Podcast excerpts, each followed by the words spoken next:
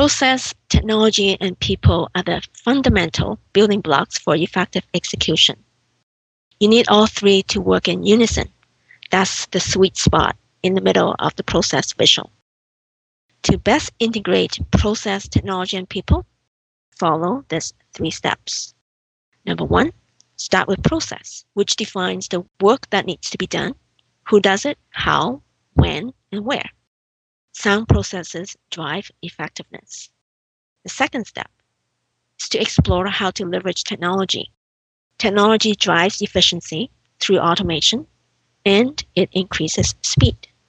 Also leads to innovation an important point to bear in mind, though, is technology must support the process. Step number three, utilize the skills and expertise of people to execute work following the processes defined and the deployment of the technology. If there's a lack of skills, provide the appropriate training or secure the capabilities through other means. To summarize, high performance is achieved when you can integrate process, technology, and people to execute work seamlessly.